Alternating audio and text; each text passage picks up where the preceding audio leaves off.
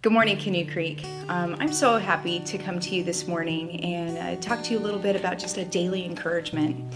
Um, I was so just really, really blessed by Bruce on Sunday because um, he said some really great things that really encouraged me. Um, they were totally noteworthy. I wrote them down because I wanted to share them with you. The climate of our community right now is um, it's hard it's tumultuous because we we care so deeply about one another.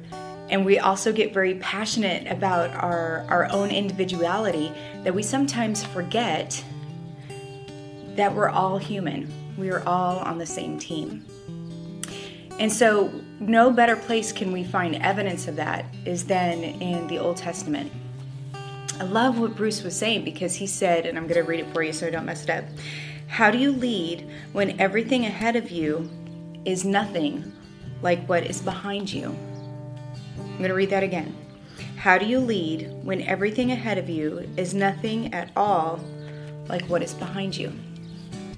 So, what I see someone who is standing at the edge of everything they know and everything that that's been their lived experience, and they're looking ahead to what needs to happen next.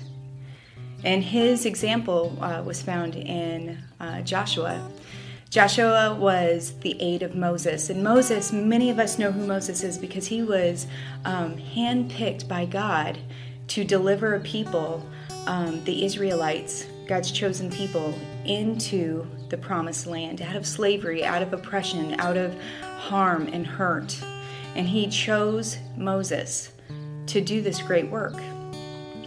Well, fast forward, Moses has died, and he, um, Joshua, is now left to lead the Israelites. And in Joshua 1, this is what it says After the death of Moses, the servant of the Lord, the Lord said to, uh, to Joshua, son of Nun, Moses' aide, Moses, my servant, is dead. Now then, you and all of these people get ready to cross the Jordan River into the land that I am about to give you. Wow. So, Joshua's very first assignment as leader is I want you to gather the whole nation of Israel and I want you to cross over this river Jordan. And I don't know about you, but I have three kids at home, and it's hard enough for me just to get them in the car to get somewhere on time. So his very first assignment was to gather a whole nation of people to do one thing. Now, uh, Bruce also said this I love it. Change begins at the end of your comfort zone. Well, what does that look like?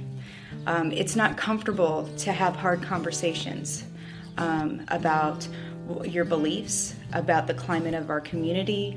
Um, it's not comfortable, but it, are you willing to come to the end of yourself and listen? Always being rooted in the Bible, always being open to what His Word says. Are you willing to listen to somebody else's opinion and love? Are you willing to love someone who's not so lovable? Um, I know that being out of my comfort zone um, is where I have seen personal growth um, big time. Um, recently, we've heard people say, "Don't don't waste a crisis." Like at the beginning of being quarantined, people were saying, "Oh, I hope I never lose this feeling of of how important family is." Well, now we're on the backside of it a little bit, and people are starting to forget what they thought they would never forget in the middle of this crisis. So I want you to be encouraged today. I want you to remember this. At the end of your comfort zone, just like Joshua, God's going to be with you every step of the way. He's going to give you the words to say.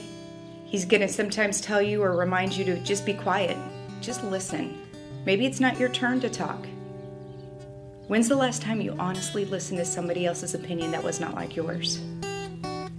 We can be brothers and not agree on everything, and that's okay because when the Bible, God's love, is the foundation, it works itself out. I hope that you're encouraged today, and I encourage you to step outside your comfort zone a little bit. Have a great day.